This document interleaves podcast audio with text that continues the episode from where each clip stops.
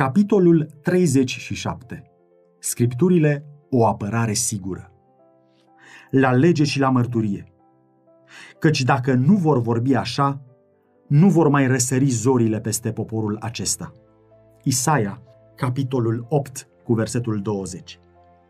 Poporul lui Dumnezeu este îndreptat către Scripturi ca fiind scutul lui împotriva influenței învățătorilor rătăciți și a puterii amăgitoare a duhurilor întunericului.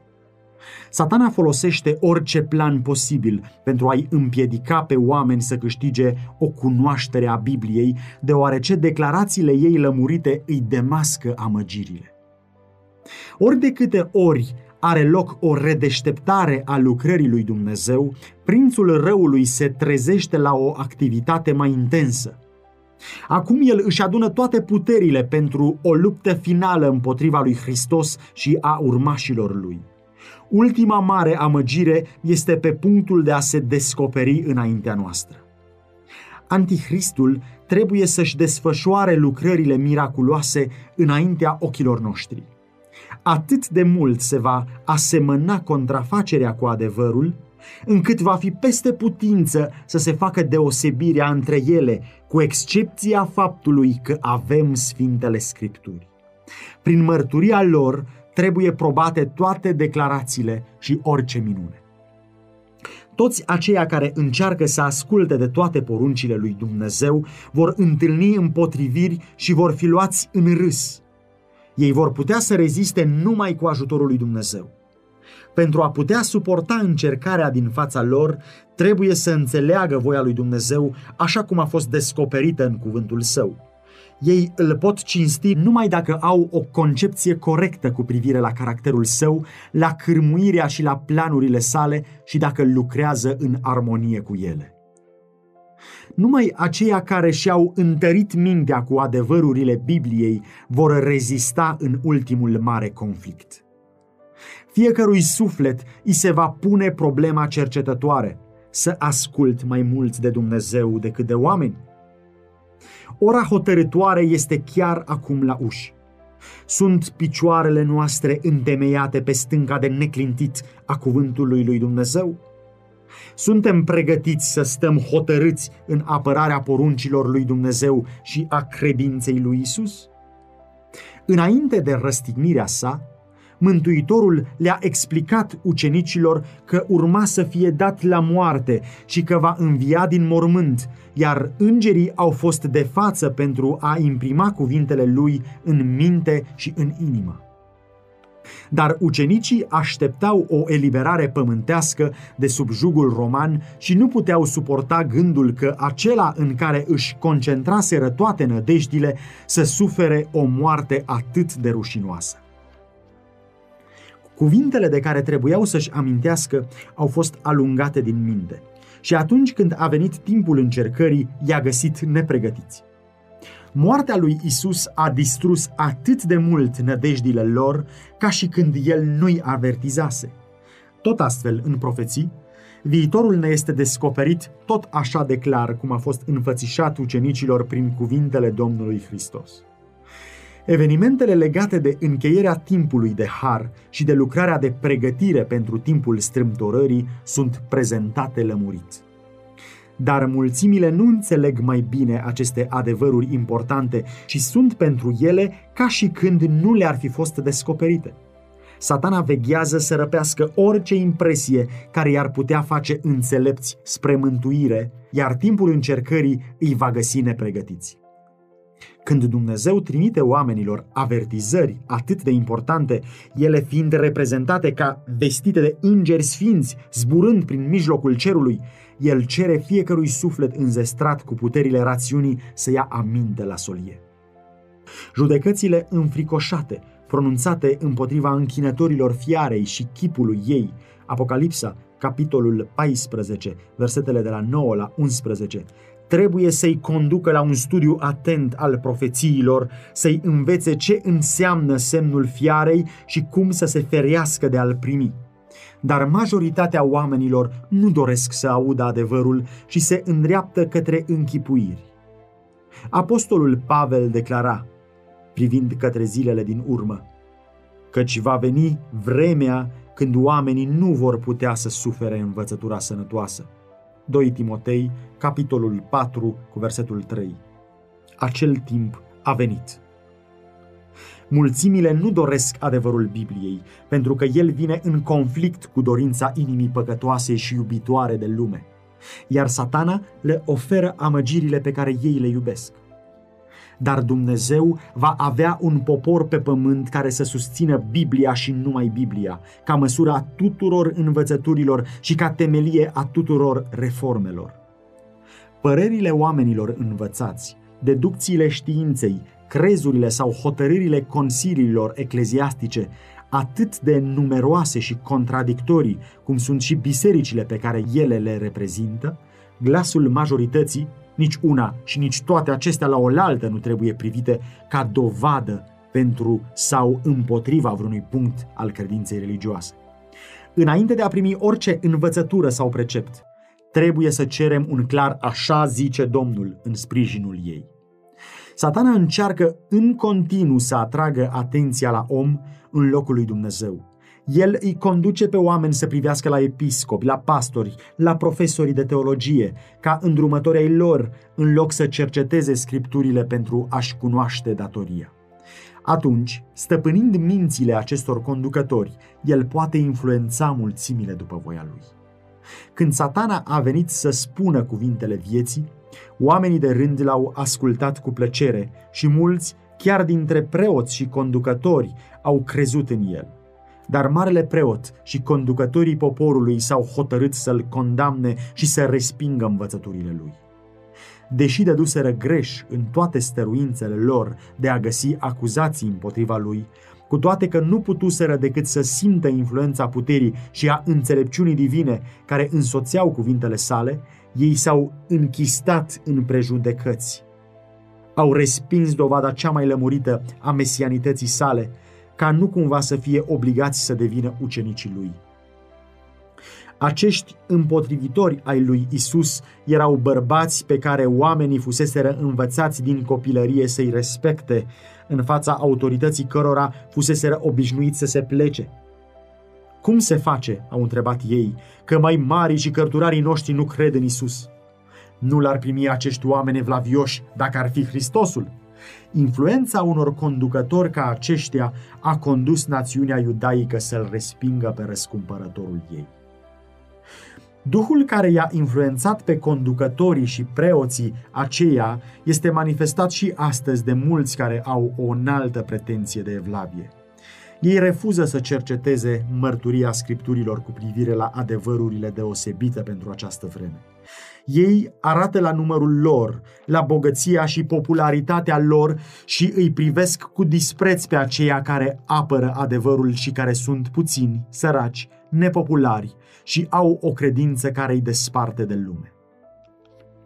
Hristos a prevăzut că pretenția nejustificată de autoritate pe care și-au asumat-o cărturarii și fariseii nu avea să înceteze odată cu împrăștierea iudeilor.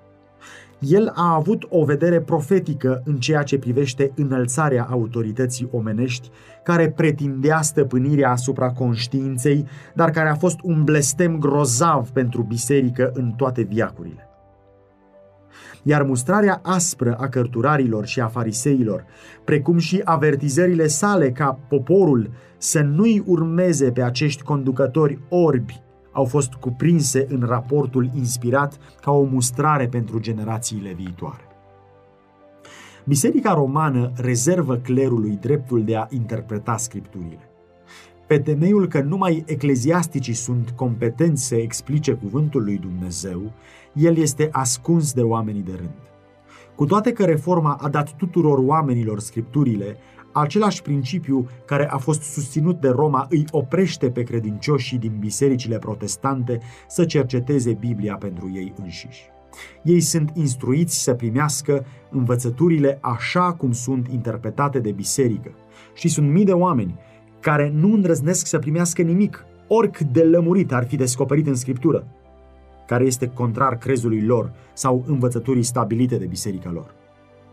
Cu toate că Biblia este plină de avertizări împotriva învățătorilor rătăciți, mulți sunt gata să-și încredințeze sufletele spre păstrare clerului. Există astăzi mii de susținători ai religiei care nu pot prezenta nici un alt motiv pentru punctele de credință pe care le susțin decât că așa au fost învățați de conducătorii lor religioși. Ei trec pe lângă învățăturile Mântuitorului ca și când nu-l observă și acordă o încredere de plină cuvintelor slujitorilor. Dar sunt slujitorii infailibili? Cum ne putem încredința sufletele călăuzirii lor dacă nu știm din cuvântul lui Dumnezeu că ei sunt purtătorii de lumină? Lipsa de curaj moral pentru a păși alături de urmele trasate de lume îi conduce pe mulți să-i urmeze pe cei învățați și prin împotrivirea lor de a cerceta pentru ei înșiși ajung legați fără nădejde în lanțurile rătăcirii. Ei văd că adevărul pentru vremea aceasta este lămurit prezentat în Biblie și simt puterea Duhului Sfânt care însoțește vestirea lui. Cu toate acestea, îngăduie ca împotrivirea clerului să-i îndepărteze de la lumină. Cu toate că rațiunea și conștiința sunt convinse, aceste suflete amăgite nu îndrăznesc să gândească altfel decât slujitorul lor. Iar judecata lor personală, Interesele lor veșnice sunt jertfite necredinței, mândriei și prejudecății altuia. Multe sunt căile prin care satana lucrează prin influența omenească pentru a-și aduna captivii. El își asigură mulțimile, prinzându-le cu funiile de mătase ale iubirii față de aceia care sunt vrășmași ai crucii lui Hristos. Oricare ar fi această legătură părintească, filială, conjugală sau socială, urmarea este aceeași. Împotrivitorii adevărului își folosesc puterea pentru a stăpâni conștiința, iar sufletele ținute sub stăpânirea lui nu au destul curaj sau independență ca să asculte de propriile convingeri cu privire la datorie. Adevărul și slava lui Dumnezeu sunt de nedespărțit. Este imposibil, cu Biblia la îndemână, să-L cinstim pe Dumnezeu prin păreri rătăcite. Mulți susțin că nu contează ce crede cineva, numai viața lui să fie corectă. Dar viața este modelată de credință. Dacă adevărul, lumina, este la îndemâna noastră, iar noi neglijăm să folosim prilejul de a-l asculta și a-l vedea, în realitate îl respingem. Alegem mai degrabă întunericul decât lumina.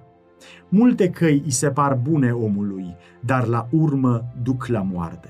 Proverbe, capitolul 16, cu versetul 25. Neștiința nu este o scuză pentru rătăcire sau pentru păcat atunci când există toate posibilitățile de a cunoaște voia lui Dumnezeu. Un om călătorește și ajunge la o răscruce cu indicatoare pentru fiecare direcție.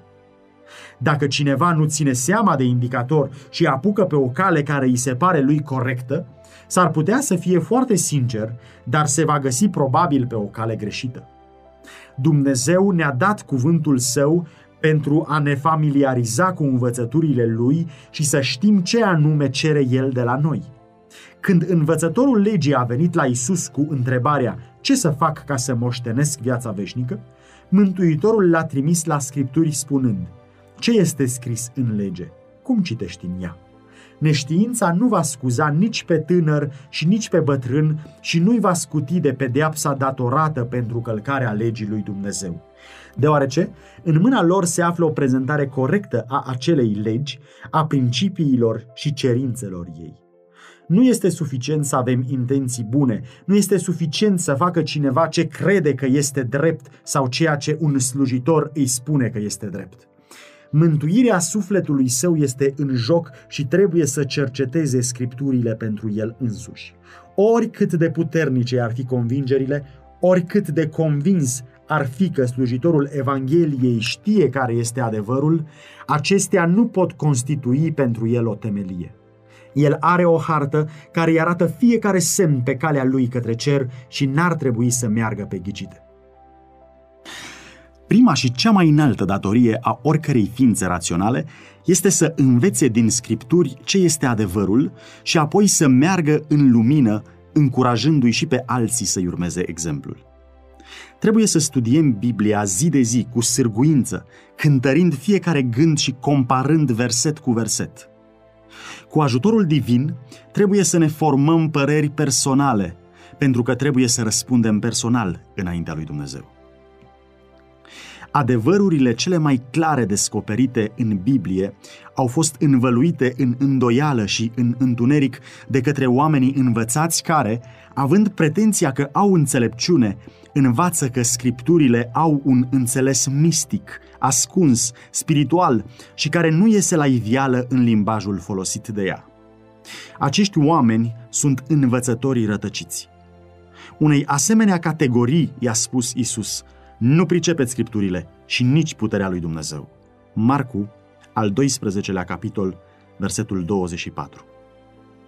Limbajul Bibliei trebuie să fie explicat după înțelesul lui evident, afară de faptul că se folosește un simbol sau o figură de stil. Hristos a dat făgăduința. Dacă vrea cineva să facă voia lui, va ajunge să cunoască învățătura. Ioan, capitolul 17, versetul 17. Dacă oamenii ar lua Biblia așa cum stă scris, dacă n-ar fi fost învățători neadevărați care să-i rătăcească și să le încurce mințile, s-ar fi îndeplinit o lucrare care ar fi produs bucurie îngerilor și ar fi adus la staulul lui Hristos mii și mii de oameni care acum pribegesc în rătăcire. Trebuie să folosim toate puterile minții în studiul scripturilor și să punem la lucru priceperea pentru a înțelege atât cât pot muritorii lucrurile adânci ale lui Dumnezeu. Totuși, să nu uităm că ascultarea și supunerea, asemenea unui copil, constituie adevăratul spirit al celui care vrea să învețe.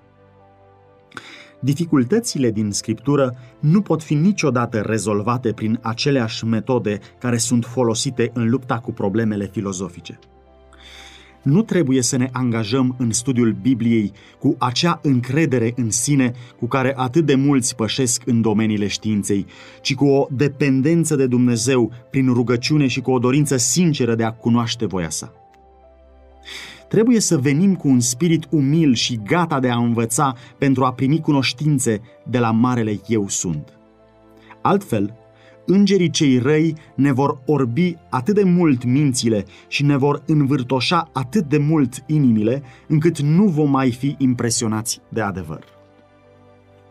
Multe părți din scriptură pe care oamenii învățați le declară a fi o taină sau pe lângă care trec ca fiind lipsite de importanță, sunt pline de mângâiere și de îndrumare pentru acela care a fost învățat în școala lui Hristos.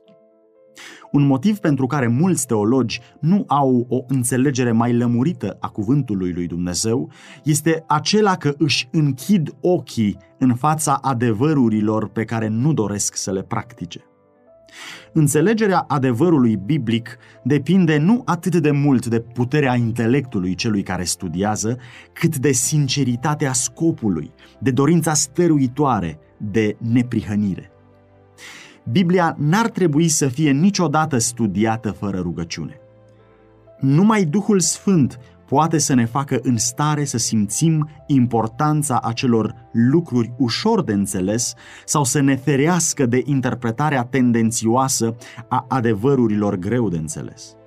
Lucrarea îngerilor cerești este aceea de a pregăti inima pentru a înțelege cuvântul lui Dumnezeu, încât să fim încântați de frumusețea lui, mustrați de adevărurile lui sau însuflețiți și întăriți de făgăduințele lui. Trebuie să facem ca cererea psalmistului să fie și a noastră. Deschidem ochii ca să văd lucrurile minunate ale legii tale. Psalmi, capitolul 119, cu versetul 18. Ispitele par adesea irezistibile, pentru că, prin neglijarea rugăciunii și a studiului Bibliei, cel ispitit nu-și poate aminti cu ușurință făgăduințele lui Dumnezeu și nu-l poate întâmpina pe satana cu armele Scripturii. Dar îngerii sunt în jurul acelora care sunt gata să se lase învățați în lucrurile dumnezeiești și în timp de mare nevoie, ei își vor aminti chiar acele adevăruri de care au trebuință. În felul acesta, când vrășmașul va năvăli ca un râu, Duhul Domnului îl va pune pe fugă. Isaia, capitolul 59, versetul 19. Isus le-a făgăduit ucenicilor săi, dar mângâietorul, adică Duhul Sfânt, pe care îl va trimite Tatăl în numele meu, vă va învăța toate lucrurile și vă va aduce aminte de tot ce v-am spus. Ioan, capitolul 14, versetul 26. Dar învățăturile lui Hristos trebuie ca mai înainte să fie depozitate în minte, pentru ca Duhul lui Dumnezeu să ni le aducă aminte în vreme de primejdie.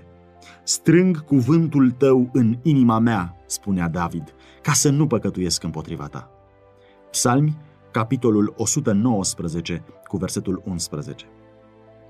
Toți aceia care își prețuiesc versetele veșnice ar trebui să fie în gardă față de năvălirile scepticismului.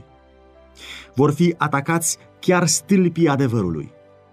Este imposibil să ne păstrăm în afara batjocurii, a sofismelor, a învățăturilor subtile și otrăvitoare ale necredinței moderne. Satana își potrivește ispitele pentru toate clasele de oameni. El îl atacă pe cel neinstruit cu ironie sau batjocură, în timp ce pe cel instruit îl întâmpină cu obiecții științifice și cu raționamente filozofice, ambele calculate să provoace neîncrederea sau disprețuirea scripturilor. Chiar și tineretul cu experiență puțină își ia libertatea să insinueze îndoiel cu privire la principiile fundamentale ale creștinismului. Și această necredință tinerească, oricât este ea de superficială, își are influența ei. Mulți sunt conduși în felul acesta să își bată joc de credința părinților lor și să aducă întristare Duhului Harului. Evrei, capitolul 10, cu versetul 29. Multe vieți care promiteau să fie o cinste pentru Dumnezeu și o binecuvântare pentru lume au fost nimicite de suflul nebunesc al necredinței. Toți aceia care se încred în hotărârile înfumurate ale rațiunii omenești și își închipuie că pot explica tainele divine, ca să ajungă la adevăr fără ajutorul înțelepciunii lui Dumnezeu, sunt încurcați în plasa lui satana. Trăim în cea mai solemnă perioadă a istoriei acestei lumi. Viitorul mulțimilor care suprapopulează pământul este gata să se hotărască. Buna noastră stare viitoare și chiar mântuirea altor suflete depinde de calea pe care o alegem acum. Avem nevoie să fim călăuziți de Duhul adevărului. Orice urmaș al lui Hristos trebuie să întrebe cu sinceritate, Doamne, ce vrei să fac? Avem nevoie să ne umilim înaintea Domnului cu post și cu rugăciune și să cugetăm mult la cuvântul său, în mod deosebit la scenele judecății. Ar trebui să căutăm acum o experiență vie și profundă în lucrurile lui Dumnezeu. Nu avem nicio clipă de pierdut. Evenimente de importanță vitală au loc în jurul nostru. Ne găsim pe terenul fermecat al lui Satana. Nu dormiți străjerea lui Dumnezeu. Vrășmașul vă pândește de aproape, fiind gata în orice clipă, dacă slăbiți vegherea și ațipiți, să sară asupra voastră și să vă facă prada lui. Mulți sunt amăgiți în ceea ce privește starea lor adevărată înaintea lui Dumnezeu. Ei se felicită pentru faptele rele pe care nu le fac și uită să le amintească pe cele bune și nobile pe care Dumnezeu le cere de la ei, dar pe care au neglijat să le facă. Nu este suficient ca ei să fie pomi în grădina lui Dumnezeu. Ei trebuie să răspundă așteptărilor sale aducând roadă. El îi face răspunzători pentru că n-au împlinit tot binele pe care îl puteau face prin harul său, care i-ar fi întărit. În părțile cerului, ei sunt trecuți ca unii care încurcă locul. Cu toate acestea, nici cazul acestei categorii nu este fără nici o nădejde. Inima iubirii, îndelung răbdătoare, încă mijlocește pe lângă aceia care au disprețuit mila lui Dumnezeu și au călcat în picioare harul său. De aceea zice, Deșteaptă-te tu care dormi, scoală-te din morți și Hristos te va lumina. Luați seama, deci, să umblați cu băgare de seamă, răscumpărați vremea, căci zilele sunt rele. Efeseni, capitolul 5, versetele de la 14 la 16. Când va veni timpul de încercare, vor fi văzuți aceia care au făcut din cuvântul lui Dumnezeu regula lor de viață. Vara nu este nicio deosebire vizibilă între brad și alți copaci.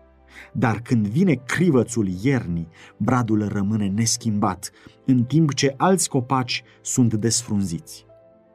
Tot așa cel nesincer nu poate fi deosebit acum de creștinul adevărat, dar vremea este chiar la uși când deosebirea se va vedea.